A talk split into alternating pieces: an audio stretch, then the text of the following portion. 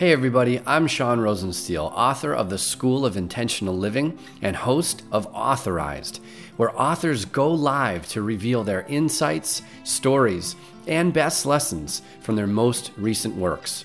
Thanks so much for listening and enjoy this week's episode.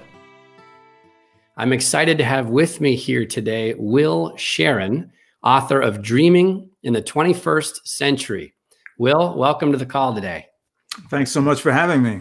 Yeah. So I just got done reading the book last night, and it's such a neat. This is such a neat topic because my wife and I oftentimes we wake up and we'll share, you know, our dreams with one another, mm-hmm. and we've been known to have some weird dreams, like all of us, right? yep. Um, so I found the book fascinating, as I mentioned to you here before we got on.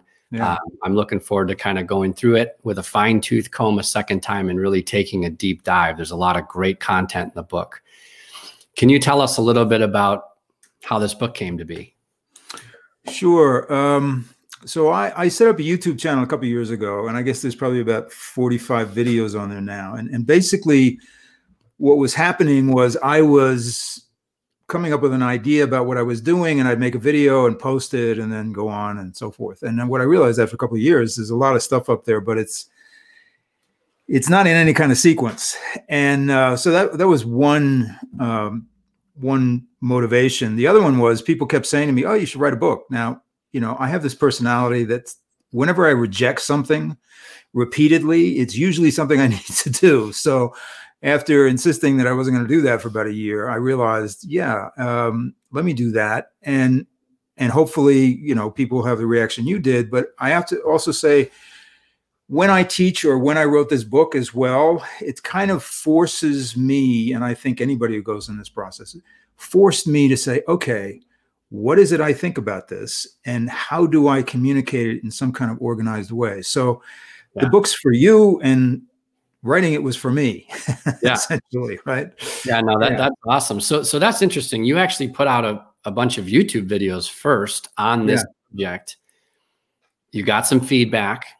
Yep. Started telling you you should write a book and then after rejecting it, open up to the idea.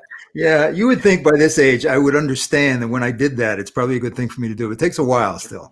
It does. It really does. Yeah, it's easy to resist those uh, recommendations. Yeah, absolutely. Totally. That's cool. So writing the book helped you organize your thoughts, clarify yeah. your ideas. Very cool. Yeah. Very yeah, cool. And this is your fir- first book, right? It is. Yes. okay. So help me understand a little bit about how you got into this because it's certainly a really neat and unique line of work. So what, what's the background here? What's your backstory? Well, uh, I started out life as a young man working in psychiatric uh, institutions and um, initially with kids and then got a master clinical master's degree in social work and I became a, a therapist at the Veterans Administration. And uh, I was also in an institute. So these guys, all of them pretty much had PTSD, except we didn't have the diagnosis at that point. So I worked a lot with dreams, and I work with dreams from the standpoint of what we would call pathology. I, for example, we would have staff meetings where we would go around and talk about patients, and one of the questions was, "What's the patient's presenting problem?" So in the therapeutic model, and by the way, this is not a knock on therapy, and there are a lot of therapeutic models that have moved on from this. But in the one that I worked in, you started from this problem and you worked the problem from the stand with a dream from the standpoint of trying to understand what the patient was immersed in. Okay, so I did that work for five, six years, then had a 30 year career that involved being an actor on soap operas and a law school student. And I was fortunate enough to have some pretty senior corporate positions. And then that ended. And I was thinking about going back to uh, recertify my master's, discovered it would take me another two years to do that. And somebody said, don't do that. Get a, get a coaching certificate. Hmm. I didn't know what that was. But that sounded like nine months is a lot better than two years. Here's the difference. In coaching, the container of coaching is you don't have a problem, you have an agenda. You are naturally whole, creative, and resourceful, right? So I started thinking about working with dreams from that perspective. And I realized wait a minute, Hmm. I shouldn't be interpreting somebody else's experience. That doesn't make any sense. What I need to do is help them understand what they're trying to say to themselves.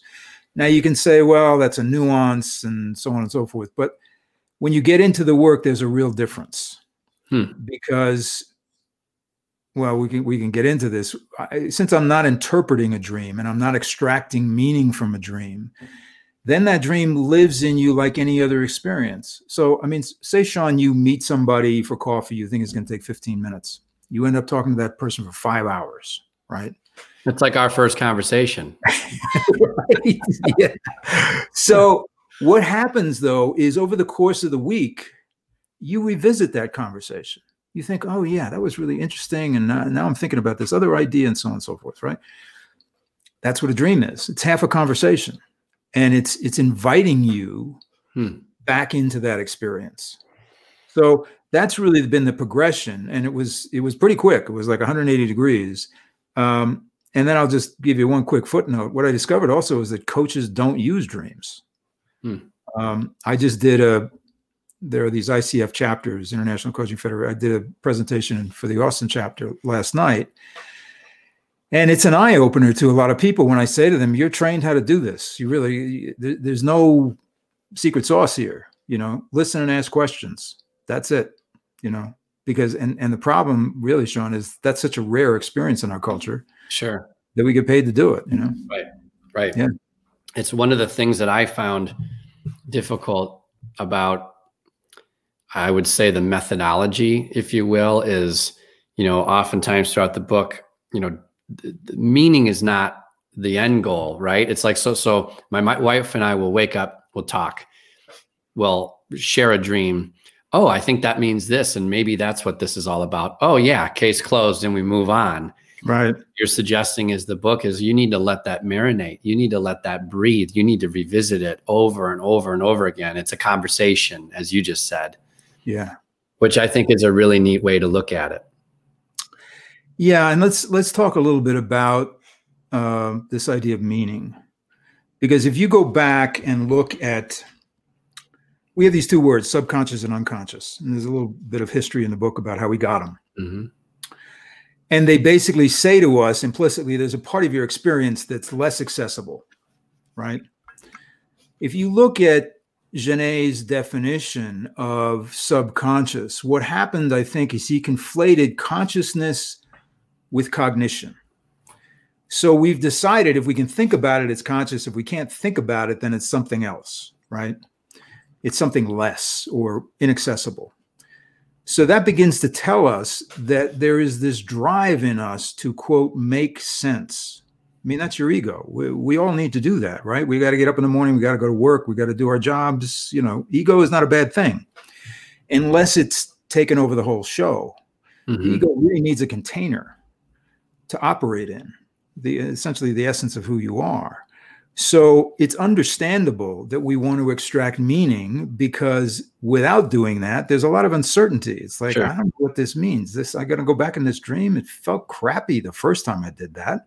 You know, an upsetting dream. I didn't like it. I don't want to go back into it. Right. But when you do, you discover, oh, there's a lot of other stuff in there as well, you know? Um, so yeah, it's it's counterintuitive in a way. It's ask inviting chaos into your emotional life. Sure. for the purposes of really expanding your understanding of who you are. Yeah. Well, I love how you know you you, you revisited this uh, idea so many times in the book of allowing more room for your imagination. Yeah. And I think that's so important, right? Yeah. Yeah. Yeah. Yeah. yeah I, I, love that. I love that. So there was a part of the book where you did almost like a journaling exercise, but it was like a conversation. And I can't remember, was that your example? I think that was yeah. your own, you know, because you had a lot of other examples which are fascinating. Yeah. I think that was your own example. So can you share with us a little bit about what that looks like? Because at first I thought I okay, I understand this, but then you're actually having a conversation. I'm like, how are you? Is this just your imagination running wild and you documenting what's happening in your head? You know, I just I didn't really understand what was going on. I was fascinated by it. What a neat thing to do.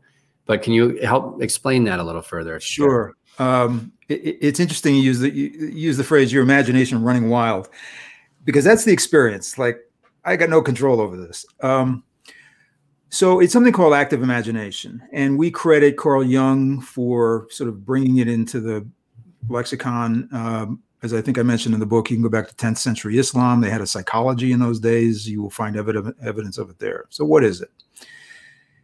It's basically going back into a dream and having a conversation with a person or a thing or an animal or whatever it is in that dream to sort of expand the dream. Now, I will tell you the first time this was suggested to me, I thought this was nuts, right? It's like, what are you talking? You know, it's, it's crazy. You can't go back into a dream, except let's use that conversation with the person with the coffee, right? You go back into that all the time. Mm-hmm. You even imagine conversations with people that you know all the time. So if you're thinking that sounds crazy, that's the conversation. Yeah, exactly right. Doing it. It's that's exactly. It yep. Perfect. Yeah. There is a structure to it because your ego is going to want to get involved, right? Your ego is going to want to quote make sense. So um, the idea and, and and what's in the book was my process, what I did around it, which is there was a character in my dream that I wanted to talk to. So I sat down in front of my computer and literally wrote a script, right? So my side of the script was, you know, will you talk to me? And then yes, and then my next question, and so forth. So why do you have to do that? Because if you're doing that, if you're typing and you're thinking about the question and you're hearing the answer, there's not a lot of bandwidth for you to guide that. You're right. too busy, right? And it's literally going back into your imagination, which is the source of your dream anyway, right? There's a famous story. Now I'm going to forget the guy's name. Robert Robert Johnson. He's written a bunch of books. He's a Jungian psychologist, and he talks about a guy. I won't take you all the way through it, but a guy who made who who who decided he was going to make up all this active imagination stuff that he brought in, right? And at the end of however many weeks it was, he throws down the last chapter of this thing and says, Ha, I fooled you. I just made it all up. Hmm. And Johnson sort of pointed out to him, Yeah, you did. And your imagination, you cannot be inauthentic in your imagination. You can in your ego and your cognition. We can rationalize anything, right? your imagination is true to yourself. Mm. So whether you are going back into a dream and doing it, or you're just sitting down and literally running a stream of consciousness, it's the same thing. Now, yeah. one distinction. Let's say you sit down and you decide, what would I do if I won the lottery? Okay. Now your ego is driving your imagination your ego's in charge. Well, I'd buy a house and I give money to this, and uh, you know, that's a fantasy. Hmm. That's not your imagination. That's your ego taking over your imagination. So there is a difference, you know, and that's why the technique of typing and occupying yourself like that gives your ego very little room to get involved. Interesting. Yeah, I like that. So he, here's the reason why I don't I didn't find that crazy is uh, I in, in Think and Grow Rich with Napoleon Hill, there's a chapter in there where he talks about I think it's the chapter on the mastermind, but he talks about his council of invisible advisors. Uh. And he basically writes down a list of people who he admires, both living and deceased. And he says, you know, these are the people who I'd like to learn, you know, character traits from and here are the people whose values I'd like to embody. And then every evening for an hour, he closed his eyes and went into almost like a meditative state and imagined that th- these people, his council, was sitting around a table. And he'd basically just come to them with a problem that he needed a solution for, and he'd wait for them to speak up. Yeah and he was able to do this because he read the biographies he was close friends with certain people so he suggested in the book. So i mean i i, I value imagination. I, I, I get and, and and appreciate all that. Um, so when i read that i'm like oh that's a really neat i've never thought about doing that before. My big resistance to that is like when am i going to find the time to, to sit down and script out the dream. You know, it's like, is that five minutes after I wake up? You know, like I'm gonna have to put that into my little morning routine, add some more time Yeah. for that. So right. Yeah. Yeah. It's not, you know, it's interesting because obviously I hear that all the time, right? I gotta, I, I can't, I don't have time to write this stuff down. yeah, Like, yeah, okay. Um, it's 10 minutes.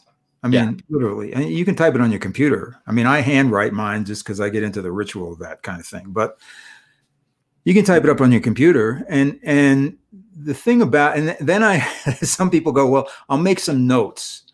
It's like, no, don't make notes because when you tell the dream, so imagine this. When you tell a dream to somebody, what you really want to have the experience of is you and that person sitting in a theater next to each other watching a play, right? That's the story that's going to come out. Imagine if you were in a theater watching a play, you got into the second act, and all the actors stopped and said, Ah, gee, we forgot to tell you about the guy with the pelican and the green shorts in the first act. So we're going to stop. We're going to go back to that, right? Well, that's what happens when you don't write down the story. Hmm. You start telling it, and then you go, "Oh yeah, there's this other thing." I for-. now you're out of the dream. Now the story is a sort of a jumbly mess, Sure. right? Because not only do you want the story, you want the emotion of the story, right.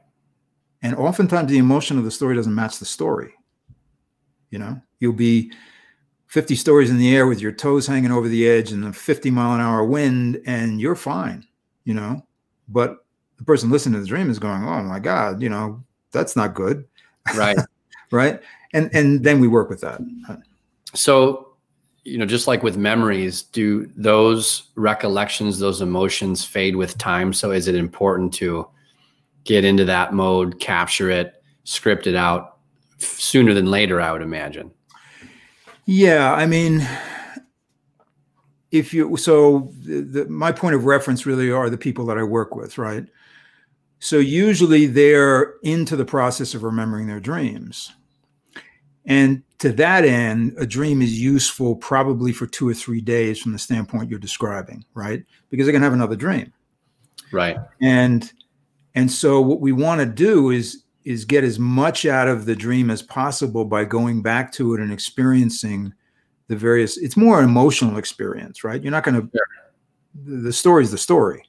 Um so yeah once you sort of get into the idea that dreaming is a very ordinary experience that you do it all the time and that this is your process like you know like Napoleon Hill's thing. It's like this is what you do. It's uh, and and uh, it becomes a part of your life, Hmm. and it's a part of your life anyway. So you may as well, you know, deal Make, with it. make some use of it. Right? Yeah, exactly right. So, let me ask you this: if if we are we're not analyzing, because I realize that's not you know a, a friendly word after reading your book. So we're not necessarily it's not an analysis of the dream. We're not looking to find meaning necessarily.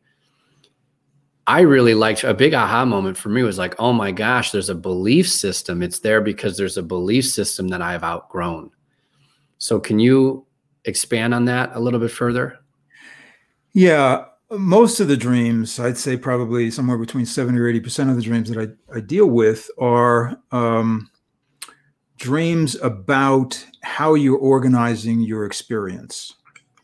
So, for example, uh, there's a woman I'm working with who's an artist and a singer, and she wants to make a living doing that. And so that's been the focus. And what happens? She has a dream about men and the men in her life and her expectations of those men, which let's just summarize and say is not much, right?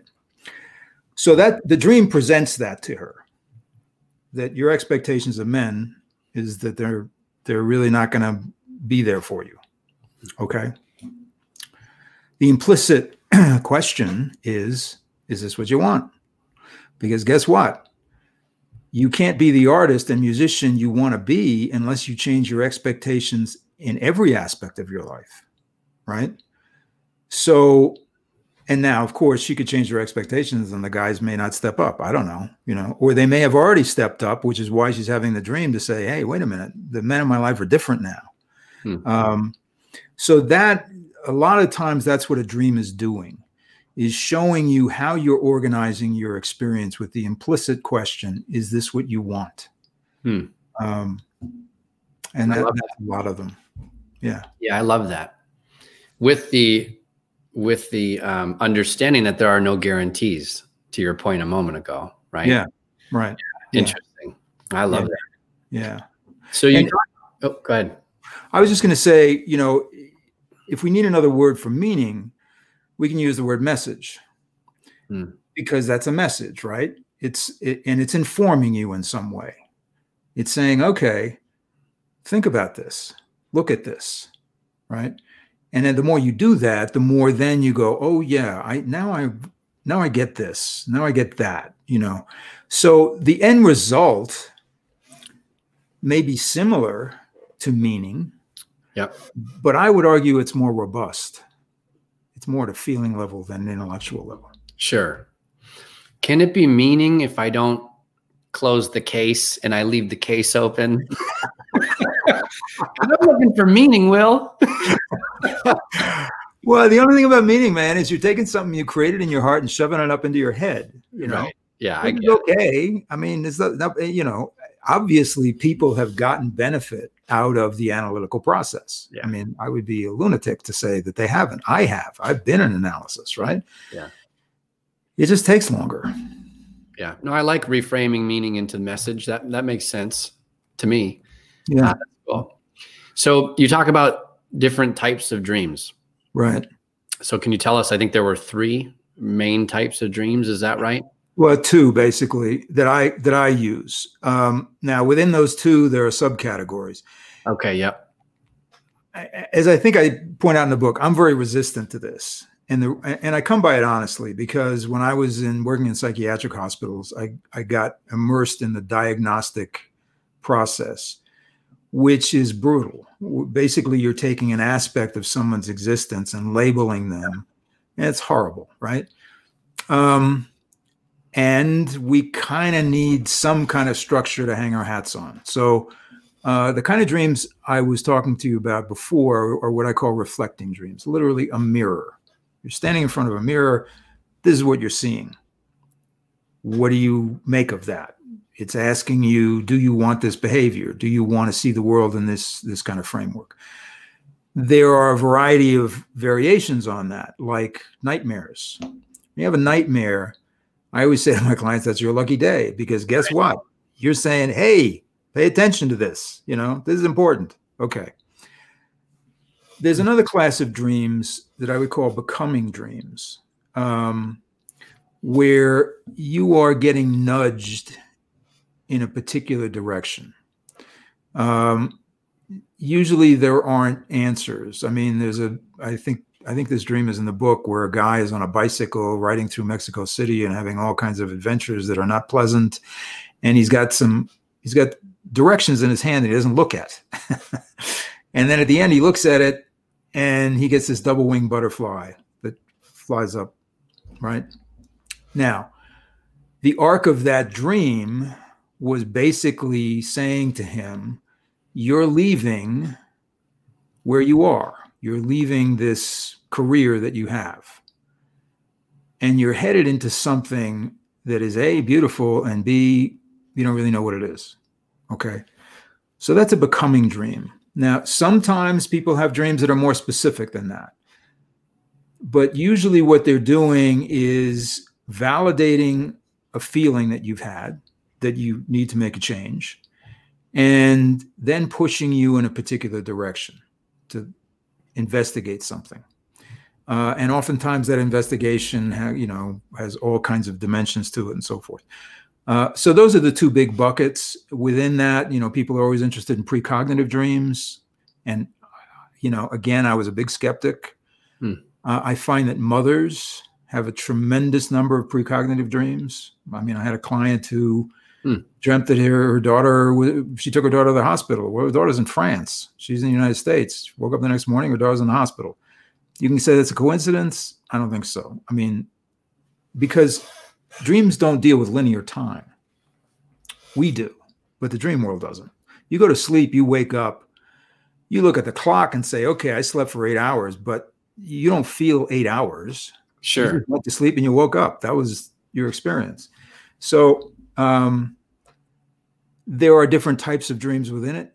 but I have to say, Sean, I I incur I rarely talk to a client about what type of dream they're having because you know, as per our conversation so far, it's like that's not really interesting because now where are you? You're up here going, oh, I had a becoming dream. That's cool, right? right?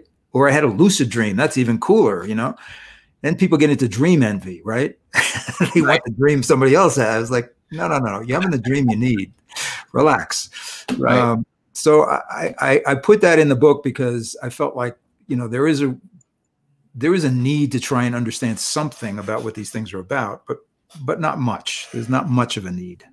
Yeah. Yeah. Yeah, that makes sense. That's our way of trying to just label and categorize and organize, yeah. right? So, yeah, right, exactly. yeah, it makes sense.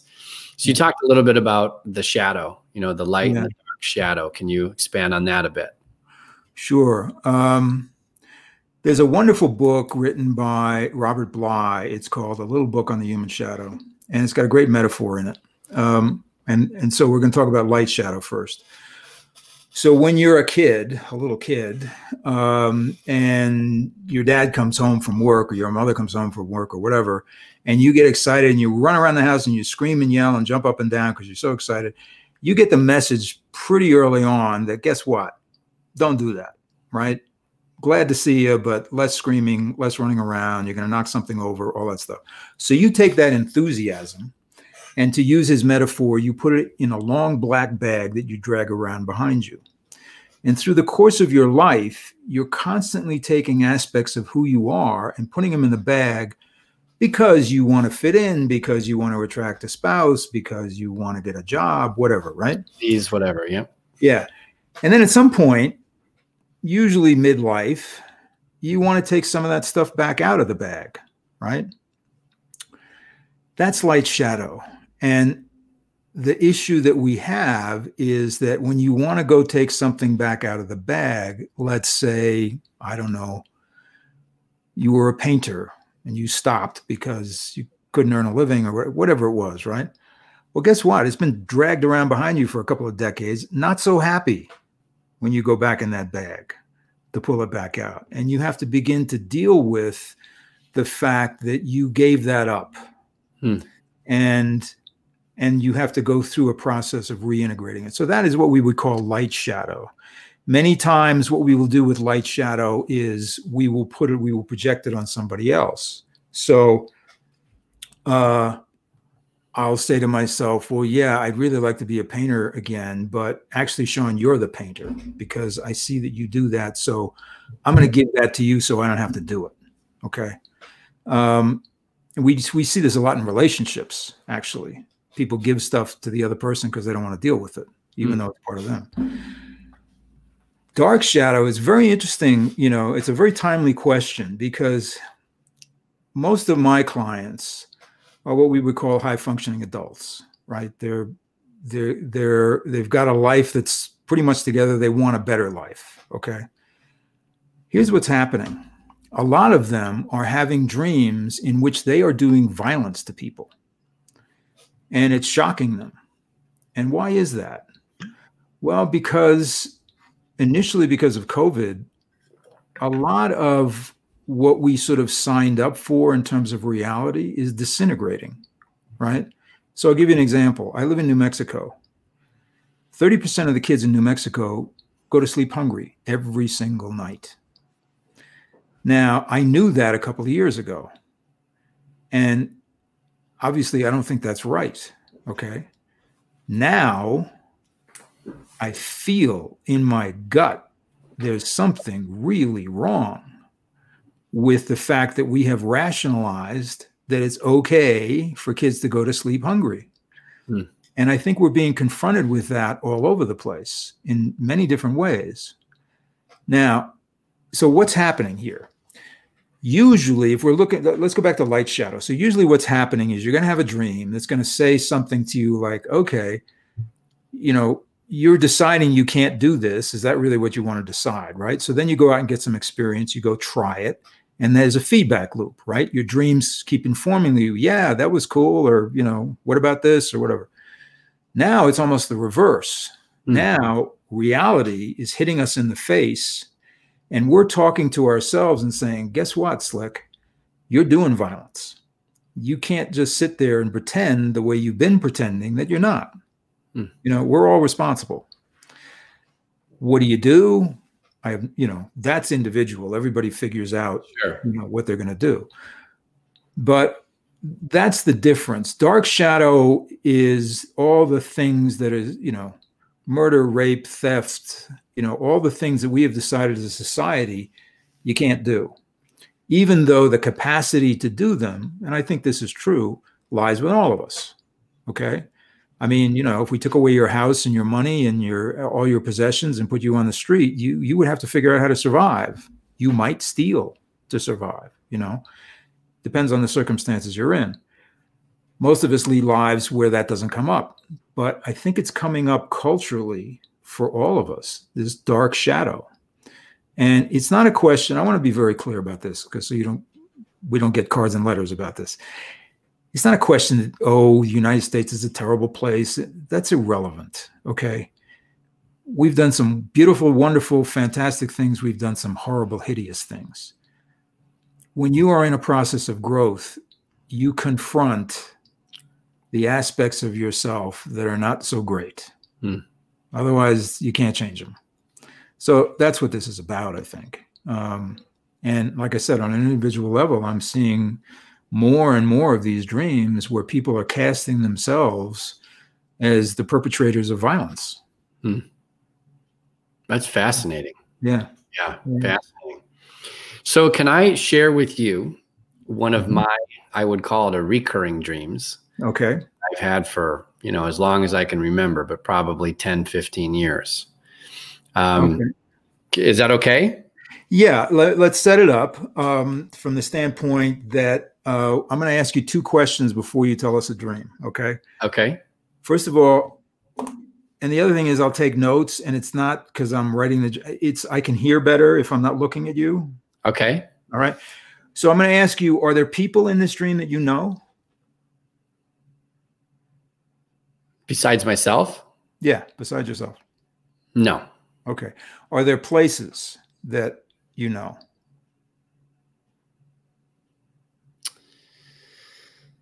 It's a quick dream. Okay. Um, so yeah, I guess there's one place. Yeah. Where? What is it? My bedroom. Bedroom. Okay. Your current bedroom? Uh, no. Where? When was this bedroom? Like a few months ago. We recently moved, so I guess the okay. answer would be yes okay. in that case. Yep. All right. Okay. So the reason I'm asking those questions we talked about before, I don't want you to stop and say, "Oh yeah, that's my bedroom from the last house," right? So right. we're gonna get, we're just gonna get the story now, okay? Um, okay, so just tell us the dream. Okay, so in the dream, I wake up and I'm in a panic because I have either a test or an assignment to do. I'm back in school and I'm way behind. I've slacked off and I'm completely unprepared. And I realize that without this assignment or without passing this test, whatever it is that I'm unprepared for, I won't pass the class and graduate. And it happens, it's a quick dream. I mean, in my dream, I wake up. That's what's going through my brain. It seems like it happens in an instant. And then I actually wake up uh, in the real world, so to speak. And I feel like this unbelievable sense of relief that I'm where I am today and that I'm no longer back in that place where I was um, really behind, behind the eight ball as it pertained to my studies. Okay. Okay, cool. Um, okay, so let's go back to the beginning of the dream. So you, you're in your bedroom, you, and in the dream, you wake up now, is your wife there? In the real world? No, no, no. I hope so. in, no, in the dream. I never thought to check. so in the uh, dream, she's not present. I don't think I'm aware of her. Yeah, okay. I, I feel like I'm back in school. You know? Okay. And back in school meaning college? Yes. Okay. And do you know what this class is that you haven't been to? Uh, yes, it's a French class. So what's interesting is it's a very specific French class that I took in high school, but my concern is that I won't graduate and I'll be short on credits and it's for college. Okay. Okay. And just what's your recollection of that French class in high school? Very cute, distracting teacher. Okay. Um, I went to an all boys military high school. Uh, so she was a big deal for many of us. Right. Um, didn't really have a lot of interest in learning the language at the time, was kind of just putting in my time and trying to just get a decent grade, but I was constantly behind on everything. Oh, Study, Okay. you know, homework, quizzes, tests. I, I never did very well because I didn't apply myself. But that was kind of a common theme for me. It wasn't just that, but for whatever reason, it's specific to that French class. Okay. And when did you start having this dream? 10, 15 years ago, I, I've, like I said, I mean, almost for as long as I can remember, I've had a, a very similar dream to that, if not what I believe is the same dream. Whether that's possible or not, I'm not sure. Well, there's always usually a nuance. Y- y- You you have a tough time telling yourself the same story because circumstance. But but I, I know exactly what you're talking about. Um, okay. So when was the last time you had this dream? It's been a little while, probably six to nine months ago, I would say. And six to nine months ago, what was going on in your life? Hmm. Holidays, probably, right? Uh, right. Okay. What was going on professionally? Yeah, I guess I was embarking on a new career path. I was about to write my first book. Really, nine months ago, you started writing it. I started writing in February. Yeah. Okay. Okay. Okay. But I knew my, my intention at the end of 2019, the beginning of this year was, you know, this is the year. So, I mean, it was a very uh, strong intention that I had for myself to write a book. And, and, and, and, and to also kind of embark on a new career path as well. Okay. Okay, so this feeling that you wake up with. So I, I just want to get some clarity on it because there's a feeling as you tell it that you wake up and have the awareness, oh my God, right? But then in the telling of it, you say you knew you were behind and slacking off. So, what do I want to ask? I want to ask you as you wake up in this sort of panic, what am I trying to ask you? It- This eh, in the telling of it, there feels like there's there's this conflict because on the one hand, there's this chronic behavior that you're just not doing what you're supposed to do, and then in the dream, there's like, oh my god, now we're really in trouble. Is Right. that right? Is that that's Yeah, I, I think that's accurate. I think that's accurate. And then there's that sense of relief when I wake up, like, oh my gosh, thank goodness I'm not back in that place. I'm here and I've got this. Kind okay? of. Yeah. Okay. So, if we go back to the idea that this dream um, is showing you a a way of organizing your experience that you're ready to leave, what does that tell you?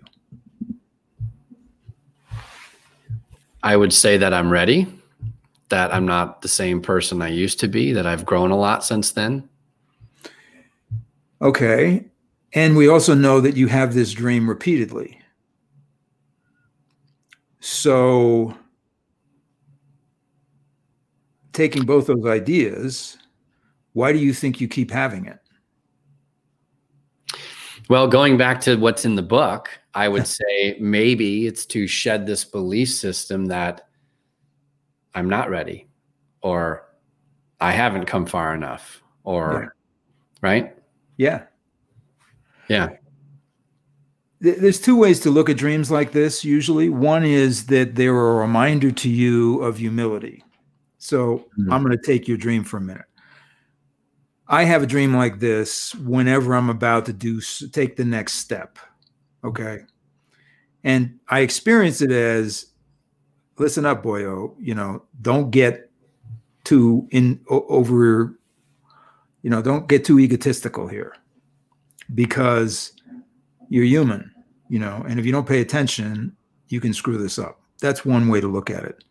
My sense about you and, and you know, kind of, I don't know a lot about you, but we've had a couple of conversations, is that it's more aligned with what you just said. It's more aligned with the idea that there's a story you have about your past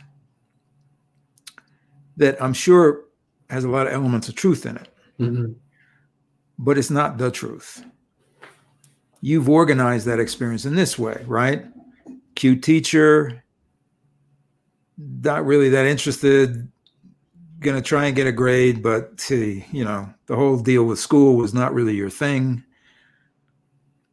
And so, because we get grades, because we get measured in school, you've got a story about that experience. Now, I don't know what else there was, but I guarantee you there was more than that. Sure. Something was happening with you as a human being that was saying, okay, I'm in this thing, I'm going to this school, but this is not this is not who I am. This is not how I learn. This is not whatever. You know, I don't know. I don't know that, right? Hmm. So this dream keeps coming up because I'm going to make a guess here. You still got this story going on. Hmm. And it's asking to be revised. It's asking in a funny way that you go you go rethink this because I have to feel that the reason you're doing what you're doing today is because of some experience you had that you're not you're not recognizing hmm. in the past you know? Because when you describe it it's kind of like well i was sort of a screw up but now i got my act together right? Right. Okay. Life's not really like that you know? There's a progression. I still don't have my act together just to clarify this. Hold on a minute will. I'm a hot right. mess just less of a hot mess than there you go right ago another 20 it'll be a little better um, yeah no, that's good. I appreciate that. Yeah.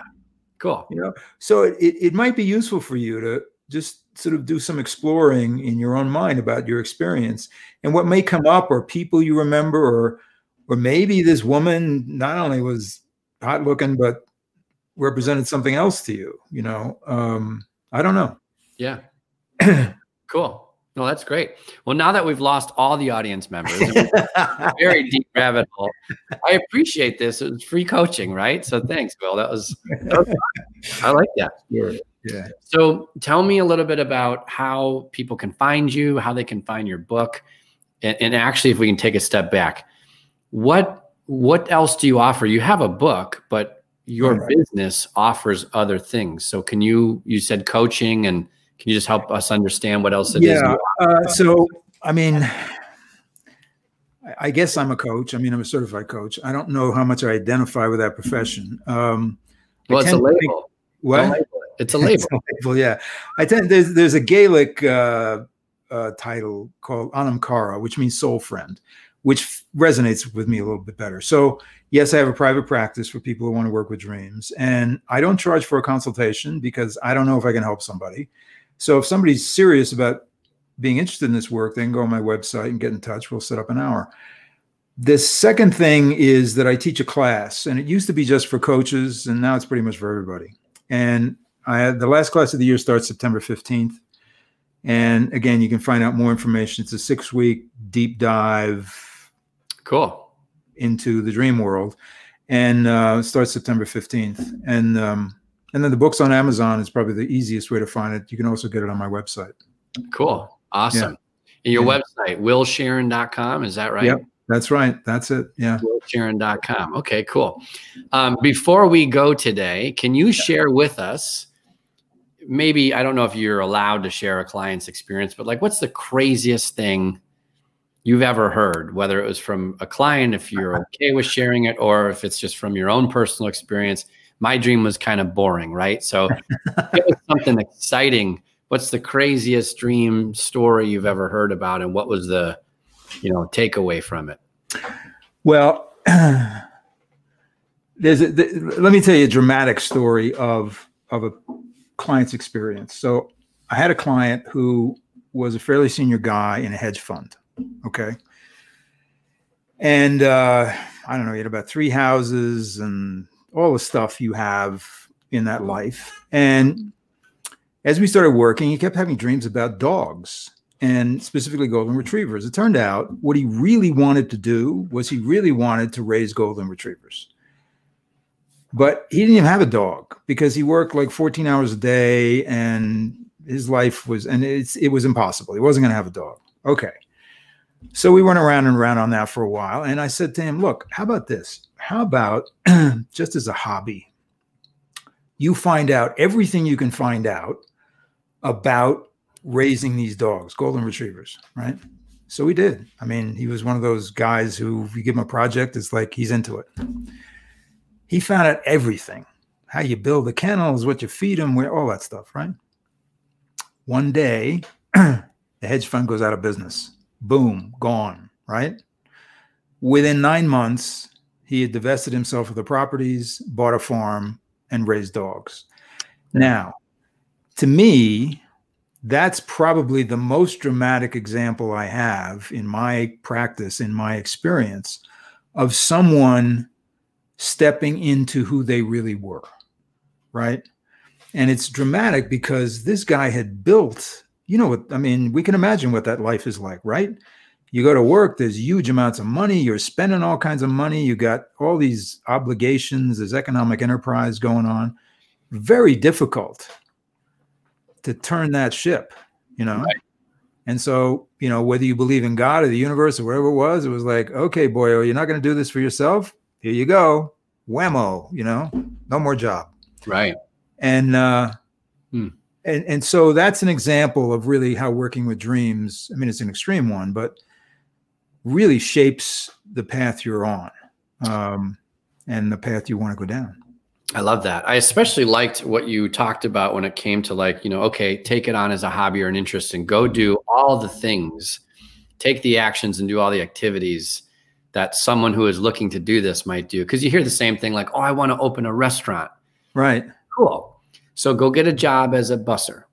Right. And then, and then go work the register and then go work the back and the dishwasher. You know, get a familiar sense of what that looks like, what that entails, and work your way through that and up so that you're absolutely sure you want to take out this loan, right? Or whatever it is. yeah. And that lease, hire these people, take on payroll. You know, let, let's kind of walk before we run with this concept. So I, I love what you're, you're, you're talking about. You know, and to that point, I would just say quickly that I often find that people have built infrastructure that they're not really even aware of Hmm. You know, they have figured out how to learn some skills that are aligned with what they're going to end up doing. And it's not an awareness, you know, they they just do this stuff because they did it, right? This guy was a little was a little clear, but it was a hobby, right? Sure. But sometimes, you know, if you look at your own life, I look at mine, it's like, uh, how the heck did I end up doing this, right? Right. Well, right. you know, I was an actor for a while, so I know how to stand in front of a camera and blah, blah, blah, blah, blah, right? There are skills that I accumulated along the way. So yeah. yeah. That's cool. Okay. So to find you, to work with you, to buy your new book, you said willsharon.com is where we can find you. Yep. I have some friends I think who would love to work with you and and I would probably love to work with you at the right time. So how can I label you? because if I say, "Hey friend, you got to meet this guy. He's your soul friend. That so well. So, you can just, you can tell him I'm a coach that that does dream work. Dream work, cool. Yeah. Dream work, yeah, because you're not analyzing dreams. Right. Point, you're not really analyzing anything. So a coach that specializes in dream work, I love that. Yeah. So that's what your you would call your niche, so to speak, or where your specialization is, is in dream work. Yeah. Cool. Yeah. That's awesome. That's awesome. Well, thank you for being on the show today. This was so much fun. I really And- enjoyed it. Yeah, cool. Um, what's one, if, if we could ask you just one more message you could share with us today, if there's one thing you would want the audience to, to take away after our discussion, what, what might that be? That your dreams are ordinary. They're an ordinary aspect of your experience. They're not mystical or magical or inaccessible. Being a human being is mystical and magical, but not dreams. It comes with the package, you know? It's like seeing and thinking and dreaming. So why ignore them? You know, they're there, they're free. Uh, and and they will inform you in ways that you won't get through your own thinking process. That's what I would want people to understand. I love it. I love it. Cool. All right. Will Sharon, Dreaming in the 21st Century is his new book. Will, thanks again for being here on the show. This was a lot of fun. Okay, take care of yourself, man. All right, Sean here again. Thanks so much for joining us this week. If you like what you heard today, be sure to subscribe to my podcast so you can catch future episodes. Also, go ahead and give it an honest rating so you can let other people know what you thought of the show. Take care and make it a great day.